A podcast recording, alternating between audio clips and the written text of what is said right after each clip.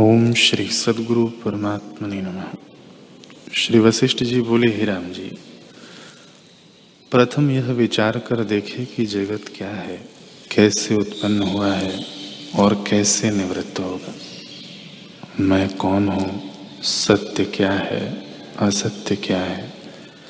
ऐसे विचार कर जो सत्य है उसको अंगीकार करे और जो असत्य है उसका त्याग करे।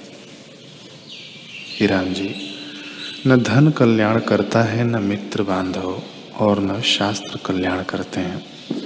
अपना उद्धार आपसे होता है, इससे तुम अपने मन के साथ मित्रता करो।